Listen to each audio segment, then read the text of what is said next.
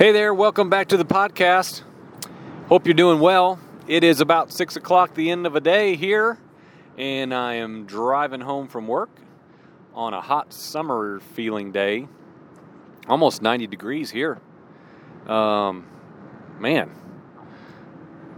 where did spring go? I feel like I was just recording um, episodes where I was saying, oh, it's finally starting to feel like spring. oh my goodness, time flies. Well, I've been quite serious um, in the few things that I have posted, and more so just um, in every waking moment of my life lately.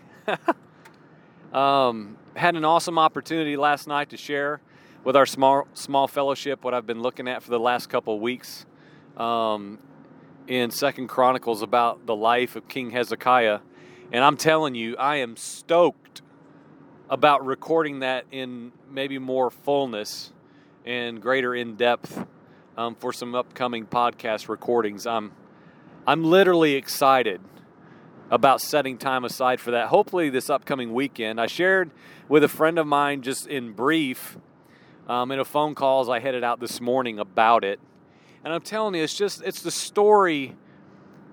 It's our story. It's it's the story of the people of God.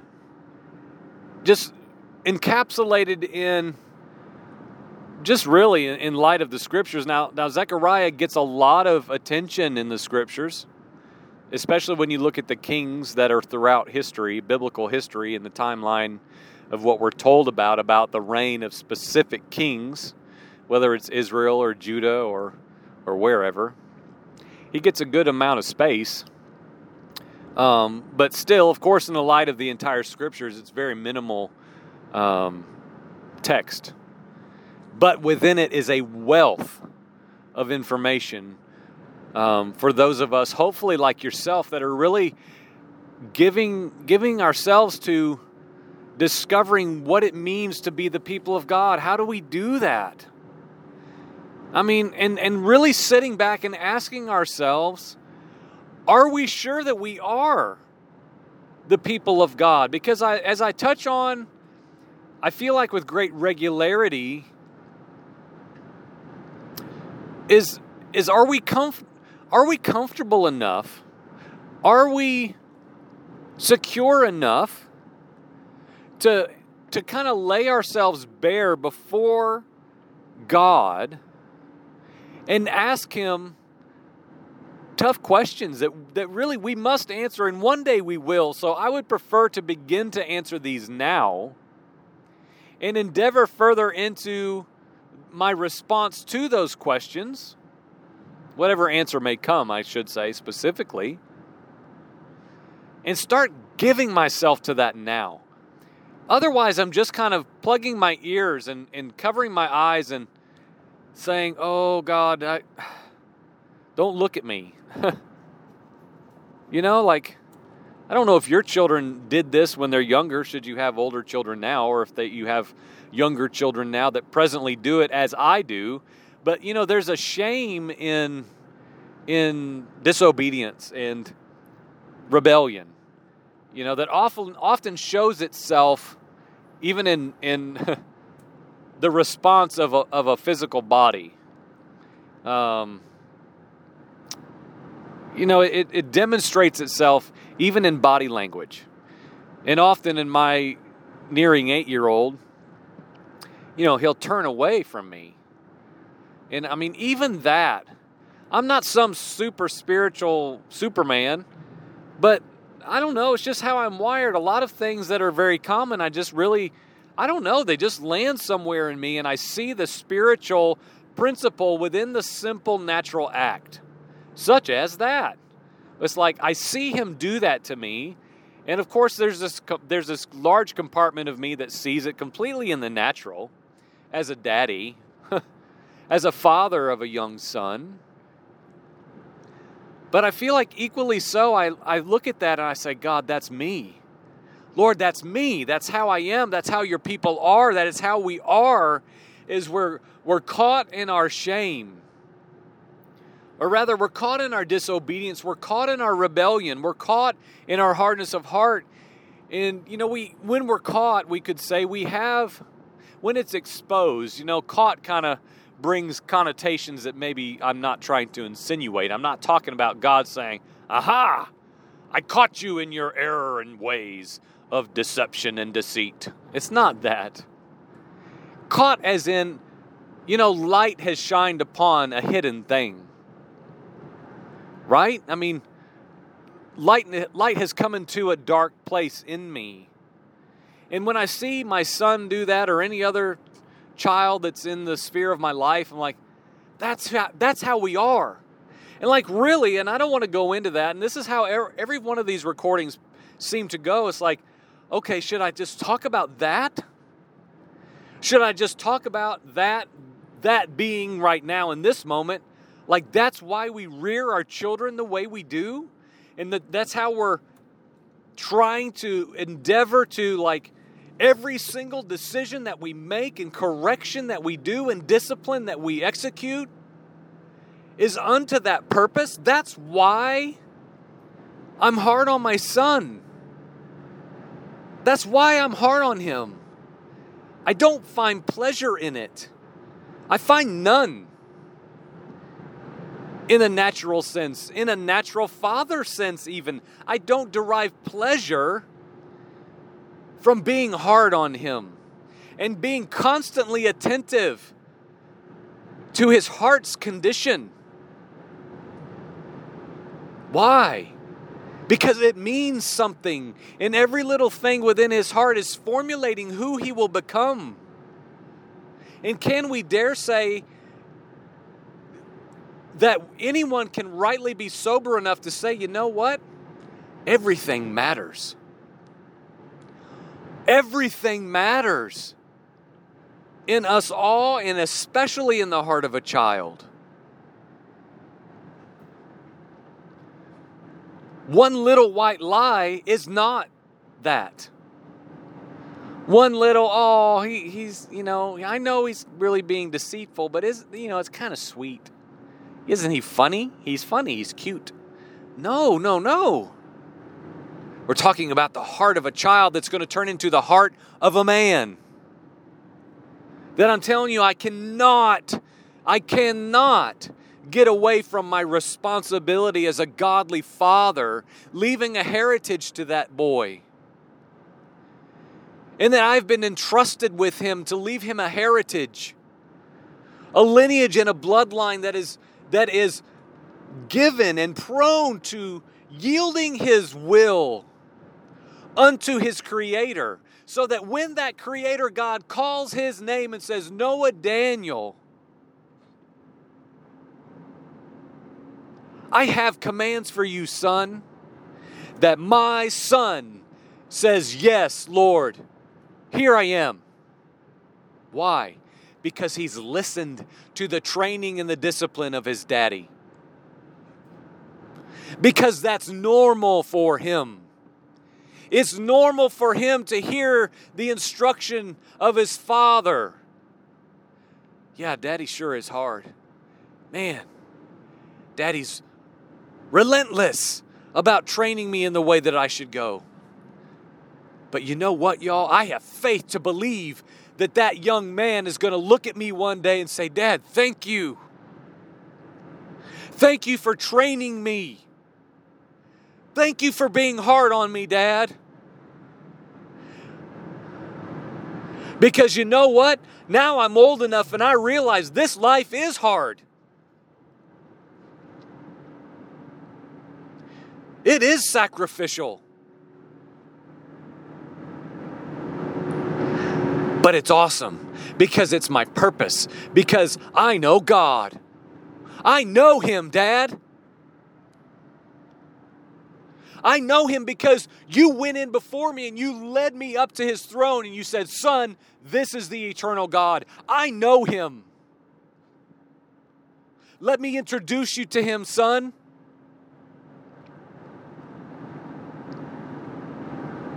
And he's holy and righteous.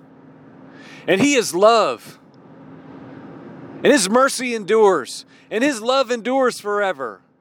He's full of compassion and loving kindness. He's patient with you, son.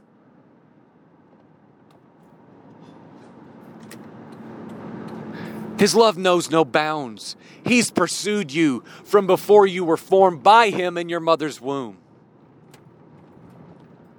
Before I even knew I wanted you, son, He knew you and He called you. And y'all, I can't even put into words without completely losing the value within that. And that's why training Him today is not burdensome. And it's not too much and it's not too hard. Because it's unto an eternal purpose that I am fully convinced I am positioning Him to walk into.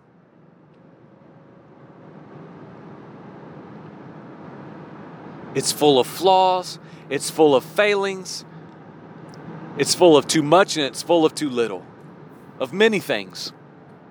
But one thing it's not lacking is zeal. One thing it's not lacking is my absolute strongest, best efforts of this now moment. I would like to say confidently to bring him to the house of the Lord, to bring him to his purpose. Because his purpose is not to be the best anything. I don't care if he goes to college. I don't care if he's the best at whatever vocation he ends up doing and choosing. I really don't care. I don't care if his teeth are straight. I don't care if he has muscles. I don't care if he's the smartest boy. I don't care. Apart from him knowing why he exists, it matters not. Beside that,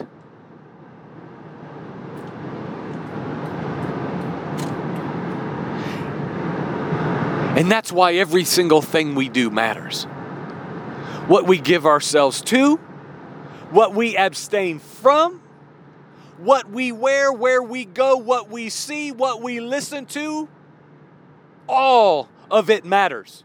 How he plays with his friends, what his friends say to him, how he treats them, how they treat him,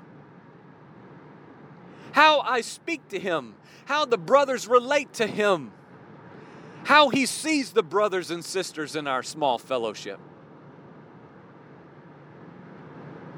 What they say, what they do, what we allow and what we do not absolutely all matters.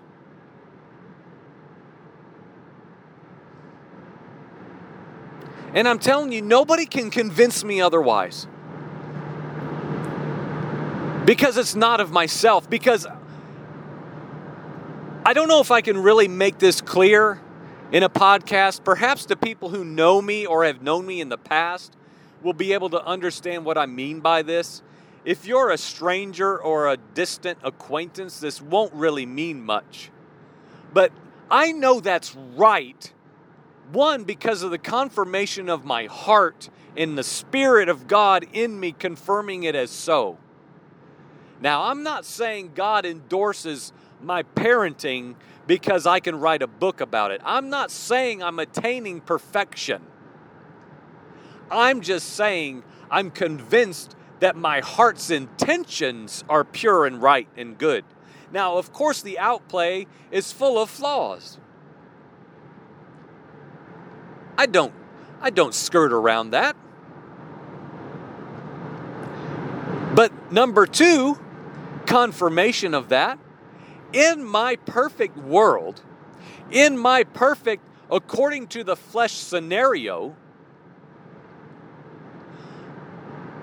if I had my own carnal cravings desire, I would still probably just be my family doing whatever we want to do and whatever we seem is best. Even if that includes seeking the Lord as we deem best and right. Because we did that for years, we had to. Many of you that listen to this, if it's people that I talk to, I know are in the present presently in the same boat is like you're just trying to keep your family spiritually alive. I get it. In measure, we're all doing that. But in the context of giving myself and my household to the greater context of the shared body of Christ, the fellowship of believers, it becomes much more complicated. When you try to give yourself to a lifestyle where when you say, to the best of our present understanding, we're not the best demonstration of it, but we're trying. In a perfect world scenario, in light of bod- shared body life and fellowship, brotherly love reality, our goal, my goal, is that my son looks at brother so and so, and when brother so and so says what he says, it's just like daddy says. You know what? Brother so and so, that's exactly what my daddy believes. You know, that's what my daddy says to me. The unity of the Spirit, right? The unity of the brethren. And that brother so and so and sister so and so can look to my son and say something to him. And you know what? I have the I have the absolute blessing and freedom to say amen. Amen. That's truth. That's instruction according to the scriptures and that's that's what our household does. And that's what our fellowship does. Amen. Right? The broadening of the familial family of God. Now, we're not there. We're not. I'm, you know, I, I don't know. I'm not going to go down this other road about whether other people are or not. I don't know. And I don't believe anybody that I know knows for sure because unless we're immersed into a certain situation for, I would say, years, we don't really know what anything is like. We just don't. You know, that, that goes back to the myth of a man stuff that I never, I don't think, ever got to recording. Like, we can listen to someone, we can read their books, we can watch their YouTube videos, we can ingest their teachings, and we might get glimpses into their life or or their ministry or whatever, however it plays out. But until we know them in, uh, like intimately, until we know them personally, until we are with them, alongside them with a united purpose, ongoing down a road for a while, you know what, y'all? We just don't know. We don't know.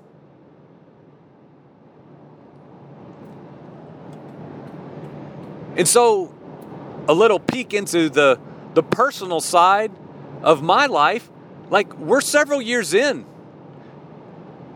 with a couple families here.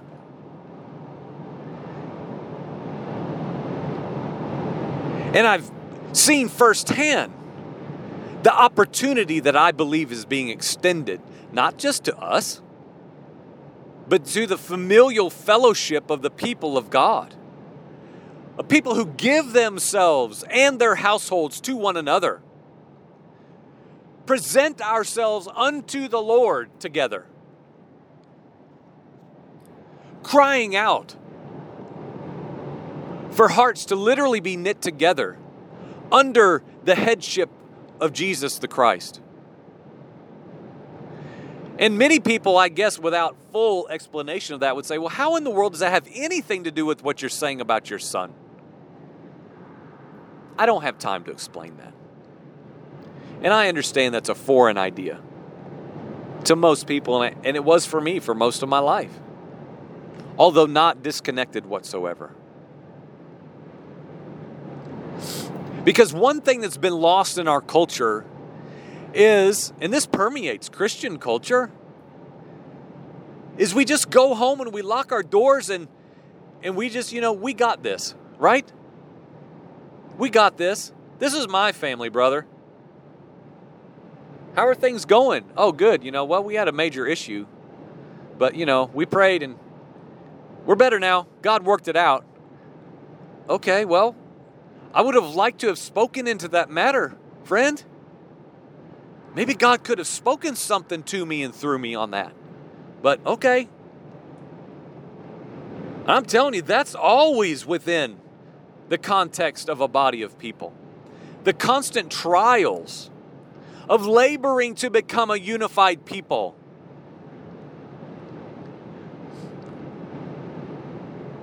And I don't know why. I, I literally don't know why I'm compelled to go down this road right now. I, I'm just going to tell you this, and this this is literally how this happens, right? Stick with me. I wanted to record something lighthearted. Because if you paid attention the first probably 45 seconds of this recording, I was feeling very light. I was going to just just kind of do some off the cuff commentary on some very light and trivial matters that I felt were somewhat comical. And I was beginning to preface that with, you know what, I've been real serious lately. I cannot shake it. I can't. I cannot avoid the soberness of the call of God on these matters. And I tell you what, even as I say that, I feel like that's a warning of like, man, I don't want to do that. I mean, gosh, isn't it the cry of our hearts to be, oh God, rend our hearts, break us, speak to us, declare your works to us, shake us from our slumber. And then God answers that prayer, and like some compartment of me wants to be like, man, Everybody wishes wishes I would just lighten up. You know what? Sometimes I do too. Right? But I feel I feel a conviction about that. I feel a correction about that. I want to I want to be careful to hold that rightly. And and I'm not sure I'm I should really desire that. So may that not be so if that's not the will of the Lord. Because you know what? I, I mean, I was listening or reading or one, both, I don't know, about some days of Noah stuff, you know, prophecy, end times. Maybe I was just thinking about it when I woke up this morning. I don't even remember. As in the days of Noah, you know, and there's a lot of things as in the days of Noah. There was a lot of things going on then. More so than what we're told drinking, marrying, you know, living it up it's not just that, there were a whole heap of problems in the days of Noah. but they were just, they were preoccupied, right? Get all you can, do all you can, man, live it up. Even if they believe the life was a breath reality, yeah, exactly. We're here and then we're gone, man. Let's do it all. Let's have a good time. Let your kids play and be foolish. Just don't be so hard, man. It's just our lives are like a blade of grass, burning up and gone. Let's just loosen up. Gosh, it's too hard. I know that's such a temptation. It really is. It's exhausting. And I only have one son. it's exhausting with one. But may we be people who give ourselves to these matters. I'm telling you, I just feel such a call for us to just put our hand to the plow. We say that, man. People get all excited and they say it, and oh my gosh. I just, I, I just kind of wish we would get to a point where we just don't say anything anymore like that. And instead just do it. Let's just shut our mouths and be found doing it instead of telling God and others we're going to do it. How much greater if we just actually did it instead of just talked about how we're going to?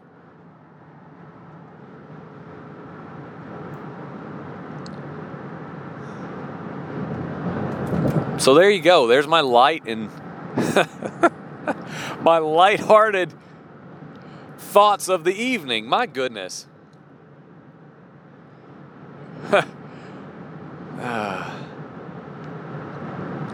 I'm captivated.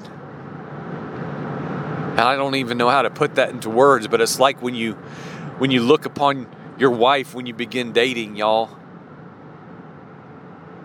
And something's just fluttering in your heart and it's like wow.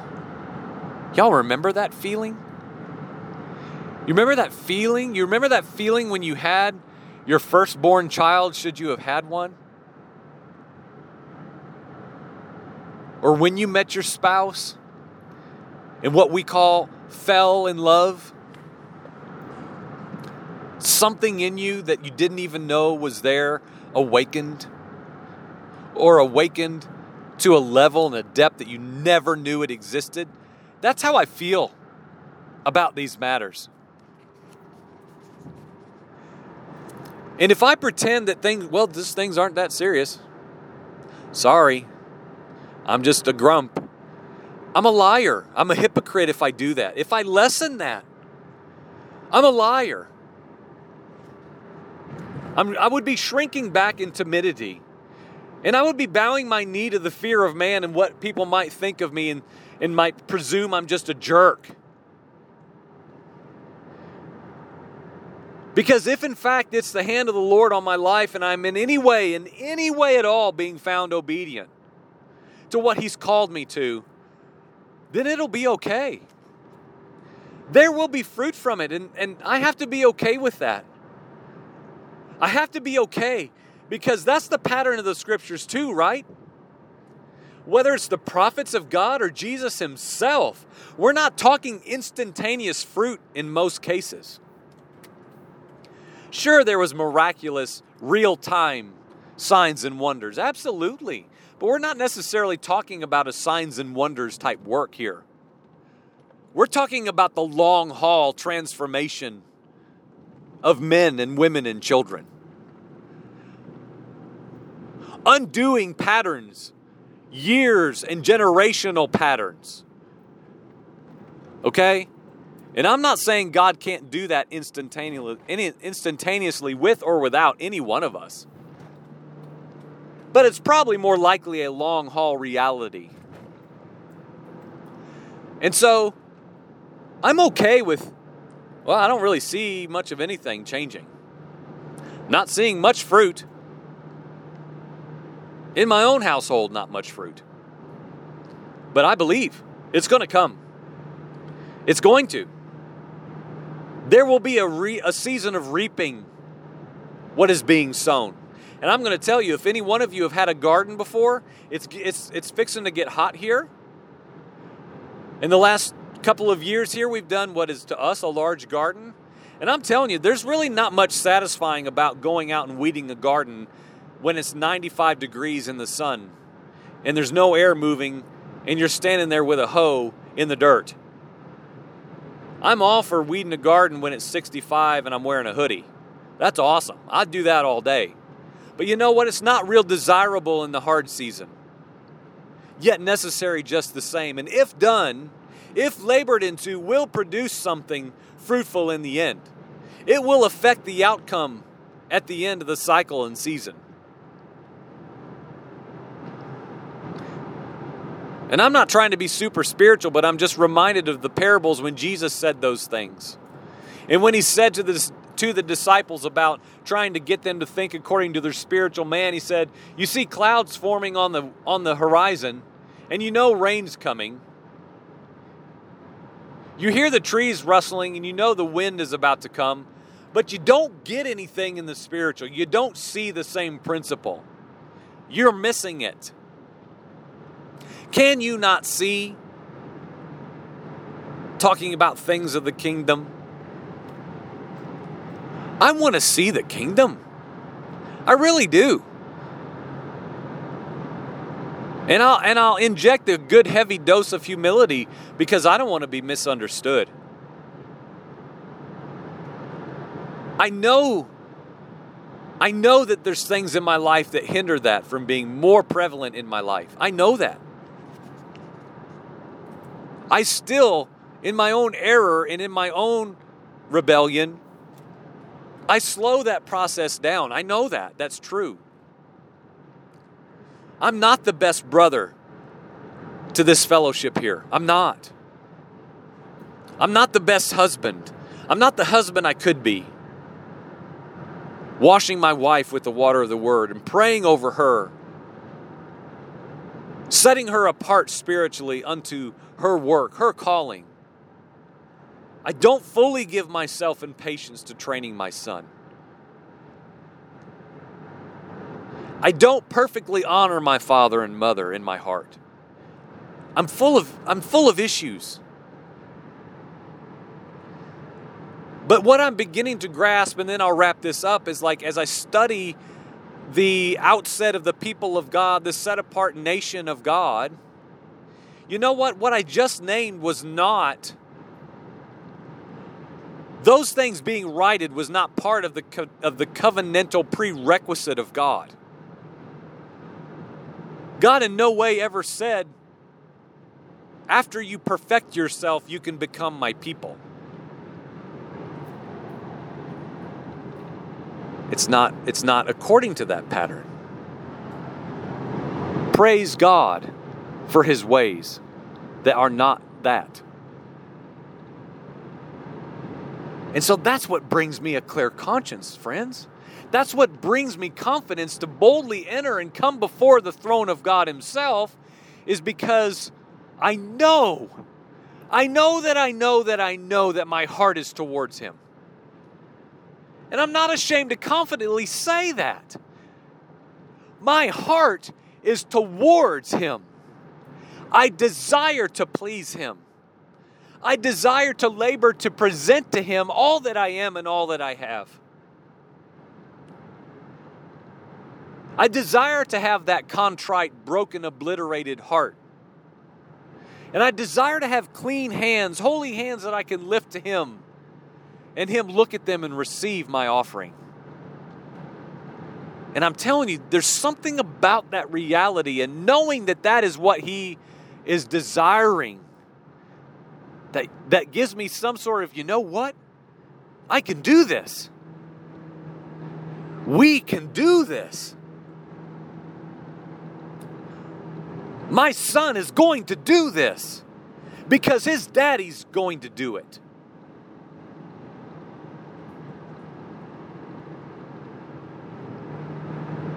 And so, friend, let me just ask you do you know that? I'm not assuming you don't. I'm not assuming you're not further down the road than I am on that journey. I don't know and I don't claim to. But do you know? Do you just kind of, spiritually speaking, have your fingers crossed and are you just hoping that your children get it? I don't want to I don't want to be too hard on them. I don't want them to grow up hating me. The age old thing, well, I don't want them to have less than I had. I want them to have it all. And Jesus. oh. Or are we all saying, I want them to have Jesus? I want them to have an identity in Christ and their banner be Yahweh God upon their life. And anything else after that's just a bonus. And absolutely secondary.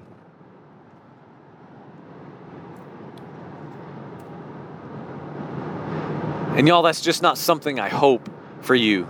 That's the cry of my heart for the people of God on the earth. Literally, it's changed. It's changed from, man, I hope people get this. I hope this makes sense. it's so expanded out of that into like the groaning of my heart is that the people who are called according to the name of Christ Jesus come out of their slumber and stupor and have the courage to say, you know what? There's some things I'm missing.